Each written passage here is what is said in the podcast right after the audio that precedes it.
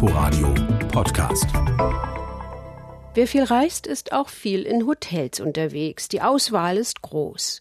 Wenn Sie ein Hotel mit einer besonderen Geschichte suchen, dann haben wir heute drei Tipps für Sie. In der Schweiz, in Marokko und in Frankreich. Und manchmal muss das besondere Hotel auch gar nicht so teuer sein. Herzlich willkommen zu Unterwegs. Am Mikrofon begrüßt Sie Tina Witte. Davos in der Schweiz liegt auf 1560 Meter Höhe und ist damit die höchste Stadt der Alpen. Seit Mitte des 19. Jahrhunderts entwickelte sich Davos zu einem bekannten Luftkurort und Wintersportgebiet. Oberhalb der Stadt befindet sich ein Hotel, das aussieht wie das Sanatorium aus Thomas Manns Roman Der Zauberberg. Oder zumindest könnte es so aussehen. Tatsächlich war das heutige Hotel einmal eine Klinik für Tuberkulosekranke. Ob das Haus tatsächlich das Zauberberg-Sanatorium war, da gehen die Meinungen auseinander. Dietrich Karl Meurer hat das Hotel besucht.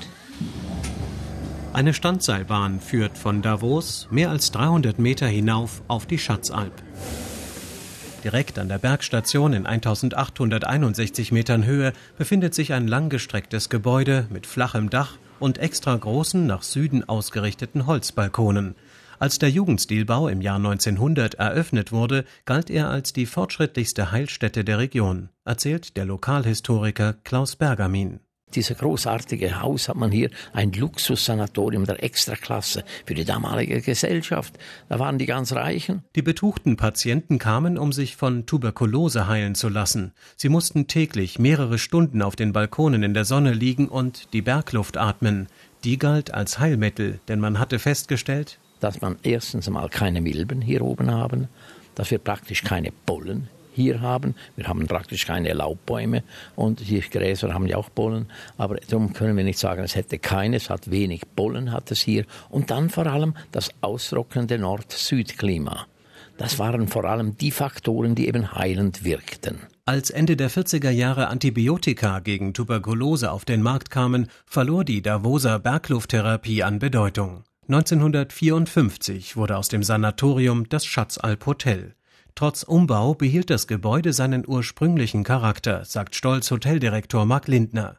So sieht zum Beispiel der Speisesaal noch immer aus wie vor 100 Jahren. Die alten Tische sind noch Originale. Ähm, das ist wunderbar auch zu erkennen an den gusseisernen Füßen. An die Zeit als Sanatorium erinnert auch die Hotelbar mit ihren bunt beleuchteten Milchglasscheiben an den Wänden. In Anlehnung an die frühere Nutzung des Raumes hat man die Bar X-Ray Lounge genannt, also Röntgen Lounge. Man hat also hier äh, ein, ein, ein Röntgengerät drin gehabt und die Wände, die es hier noch zu sehen gibt, die sind beleuchtbar, vielleicht damals in einer anderen Farbe.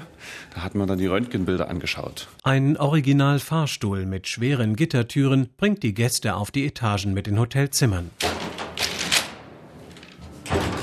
Mark Lindner erzählt, auch in den Gästezimmern und Gängen erinnert viel an früher. Naja, es ist natürlich in der Baustruktur in vielen Dingen zu erkennen. Ein, ein wunderbares Beispiel sind die breiten Gänge. Die hat man natürlich gebraucht, um einfach auch die Betten über die Gänge rollen zu können. Die breiten Türen sind ein weiteres Beispiel. Ein solches Haus muss Thomas Mann vor Augen gehabt haben, als er im Roman Der Zauberberg beschrieben hat, wie Hans Castorp die abgeschlossene Welt eines Hochgebirgssanatoriums erlebt hat. Aber ist das heutige Hotel Schatzalp tatsächlich die Zauberbergklinik? Mark Lindner sagt ja. Das erste ist, die Schatzalp ist das einzige Haus in Davos, was wirklich namentlich erwähnt ist im Zauberberg. Das ist mal das erste. Das zweite ist, es gibt Details aus dem Haus, die auch im Zauberberg auftauchen. Zum Beispiel ist das die Tür des Speisesaals. Es gibt ja die Dame, die abends immer zum Spät zum Essen kommt und die Tür hinter sich äh, lautstark zufallen lässt. Und das ist die Tür, vor der wir stehen. Etwas anders fällt die Antwort des Lokalhistorikers aus. Klaus Bergamin sagt, Thomas Mann habe im Zauberberg eine Fantasiewelt aufgebaut, die sich stark an verschiedenen Originalplätzen von Davos orientiert. Ich glaube, es war vor allem das Waldsanatorium. Und er hat aber nie gesagt, es sei das Waldsanatorium oder eben die Schatzalp, wo er jeden Tag hinaufging. Er hat da gesagt, es sei das Sanatorium Berghof. Denn er hat immer Angst gehabt vor den Juristen, was man ihn da belangen könnte, wenn er etwas Falsches sagen würde. Und deswegen hat er gesagt, Sanatorium Berghof Fertig. Der Lokalhistoriker empfiehlt deshalb Thomas Mann Freunden, bei einem Davos-Besuch zu mehreren Orten zu pilgern. sowohl zum Waldhotel, dem ehemaligen Waldsanatorium, als auch auf die Schatzalp. Denn nur dort könne man heute noch erleben, wie die Atmosphäre zur Zeit der legendären Davoser Heilanstalten war. Im Süden von Marokko betreibt eine deutsche Frau ein kleines Hotel an der Atlantikküste. Sie kam 1968 nach Marokko und verliebte sich in das damals erstaunlich liberale Land und sein ganz besonderes Lebensgefühl. Hippies, Musiker, Schriftsteller, kreative und schräge Vögel aus aller Welt trafen sich dort. Das ist lange vorbei, aber trotz des politischen und gesellschaftlichen Wandels ist die Freiburgerin zurückgekehrt und hat ein Hotel eröffnet, das den Geist der alten Zeiten atmet. Alexander Göbel war dort. Rotraud Vialon Kalinich sitzt im blau und weiß getünchten Innenhof ihres Hotels in Sidi Kauki, einem kleinen Dorf südlich von Essaouira. Goldfarbene Sonnenstrahlen fallen durch das Blätterdach der Bäume rund um die Hofmauern, eine leichte Brise weht, vom Strand her rauscht leise der Atlantik. Roro hat hier ihr Paradies gefunden, die Suche hat vor 50 Jahren begonnen. Ich habe jetzt äh, das Glück, dass ich dieses Hotel hier am Meer habe. Ich habe äh, unglaubliche Kontakte zu völlig unterschiedlichen Menschen. Ich habe äh, junge Menschen, ich habe sämtliche Nationalitäten und ich habe gerade bei den jungen Menschen, wenn ich dann sage, ich bin 1968 nach Marokko gekommen, dann sagen die, wow, bitte erzähl uns aus der Zeit, wir sind neidisch, wir hätten das so gerne erlebt. Ja, das verstehe ich auch gut. Mit 19 Jahren verliebt sich Roro aus Westfalen in einen Franzosen, zieht mit ihm nach Marrakesch. Schon damals, 1968, ein Magnet für Kreative und Aussteiger aus aller Welt. Für Roro eine Offenbarung. Und dann komme ich in eine Stadt, die unglaublich äh, schön ist und unglaublich frei. Jeder hatte seinen Platz. Die, es gab verschleierte Frauen, es gab Frauen mit Miniröcken. Das war natürlich 68, da haben wir alle Miniröcke getragen und ich war überglücklich, dass ich meinen Minirock aus meinem Gepäck holen konnte und mich da ganz frei in Marrakesch bewegen konnte. Also ja, es war Liebe auf den ersten Blick. And so castles made of sand fall in the sea. 1969 besucht Roro zum ersten Mal das verschlafene Örtchen Sidikaoki.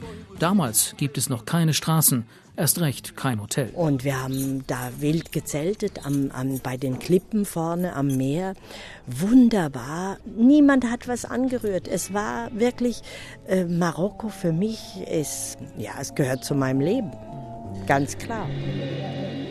Roro bekommt Anfang 20 ihr erstes Kind und mit ihrer jungen Familie genießt sie die Unbeschwertheit in Marokko. Und ich glaube, das hat wirklich, das war für uns so eine Entdeckung und deshalb lässt mich Marokko auch nicht mehr los. Roro ist überwältigt von den Menschen, von der Vielfalt der Landschaft und der Natur. Sie zeltet am Strand, wandert in den Bergen, lernt das Surfen, hält die Zeit an. Ende der 60er Jahre ist Marokko ein Hippie-Paradies. Die Rolling Stones kommen nach Tanger, Uschi Obermeier aus der Kommune 1 nach Marrakesch. Und in Essaouira, der Heimat der psychedelischen Musik der Gnawa, will jeder der Nachbar von Jimi Hendrix gewesen sein. Der entspannt sich dort eine Weile, natürlich mit reichlich Haschisch und Marihuana. Marokko ist damals schon Cannabiserzeuger Nummer eins. Wir haben die Nacht zum Tag gemacht, erzählt Majid Moulay. Der Lehrer aus Essaouira ist damals einer der vielen marokkanischen Hippies, die es natürlich auch gab. Alles war spontan, wir haben nichts geplant. Wir kamen in den Dünen zusammen, es gab viel Wein, Haschisch, auch LSD und anderes Zeug. Es ging darum, die Kontrolle zu verlieren. Wir rissen uns die Kleider vom Leib, es wurde getanzt. Die Zeit existierte einfach nicht mehr. Viele Marokkaner blicken heute etwas wehmütig auf die 60er Jahre zurück. Mancher wünscht sich sogar eine neue Hippie-Bewegung. Zum einen, weil für die marokkanische Gesellschaft bald die bleiernen Jahre beginnen sollten, eine Zeit der politischen Repression. Zum anderen, weil der Tourismus sich inzwischen sehr verändert hat. Der Konsum, beklagen viele, stehe heute im Vordergrund, nicht mehr die Begegnung. Roro hält bis heute dagegen. Die Energie, die ich jetzt noch habe, ich glaube, ich zehre noch von dieser Zeit. Unbeirrt verbindet sie den Geist von 68 mit ihrer Idee vom Tourismus. Mit dem Geld, das sie zwischenzeitlich in Deutschland verdient hat, übernimmt sie 2009 von französischen Freunden das inzwischen erbaute Hotel Le Kauki. Roro ist gerade Ende 50 und kommt endgültig nach Hause, nach Marokko. Eigentlich war sie nie weg. Das Le Kauki ist das Gegenteil der schicken Boutique-Hotels, die es in Marrakesch gibt. Roros Hotel hat zehn einfache, schöne Zimmer, eine Dachterrasse für den Sternenhimmel. Internet gibt es keins, Strom nur für die Küche. Gegessen und geduscht wird abends bei Kerzenschein. Roro schwört auf Bioprodukte. Die Fischer und die Bauern des Dörfchens klopfen jeden Tag ans offene Tor und verkaufen alles frisch. Ein paar Schritte sind es nur vom Hotel bis zum Strand von Sidi Kauki. Dort warten die Surfer auf die perfekte Welle. Ein paar Campingbusse halten an, Abenteurer aus Frankreich, Wüstenfahrer aus Belgien, Aussteiger und Späthippies aus den USA. Sie alle sind auf der Suche, so wie Roro damals. Aber hier im Süden Marokkos ist sie längst fündig geworden. Wärme, Herzlichkeit, ja, nee, Freiheit. Wir mussten nur, ja, wir mussten eigentlich nur glücklich sein. Dass das romantischste Hotel der Welt in Paris steht, versteht sich eigentlich von selbst. Nutzer einer Hotelplattform wählten das Maison Souquet auf Platz 1. Es liegt im 18. Arrondissement im Rotlichtviertel Pigalle. Das feine, aber kleine Haus ist von außen ausgesprochen unscheinbar. Neben den dezent platzierten fünf Sternen am Eingang hängen zwei rote Laternen, die auf die Vergangenheit des Hotels hinweisen. Es war nämlich einst, unter anderem, ein Freudenhaus. Barbara Kostolnik hat es sich angeschaut. Vor dem Moulin Rouge, der roten Windmühle, Wahrzeichen des Pariser Vergnügungsviertels Pigalle, wetteifern Touristen aus der ganzen Welt um die besten Selfies. Der Verkehr tost hemmungslos an ihnen vorbei. Paris, wie es leibt und lebt. Keine hundert Schritte weiter ist die Atmosphäre zwar immer noch reichlich Rotlichtviertel, schwere Plüschmöbel, Aktgemälde an der Wand, der Lärm aber ist sanfter Musik gewichen. Dicke rote Teppiche schlucken jeden Schritt. Wir haben in der Tat viel Samt verwendet, was uns in die Belle Epoque Anfang 1900 zurückbringt, in die Zeit, als das Hotel ein Freudenhaus war, erzählt Robin Macquart, der Geschäftsführer. Der Eingangsbereich hier war früher den Männern vorbehalten. Sie haben ihre Mäntel abgegeben und einen ersten kleinen Drink genommen, um den Abend einzuläuten.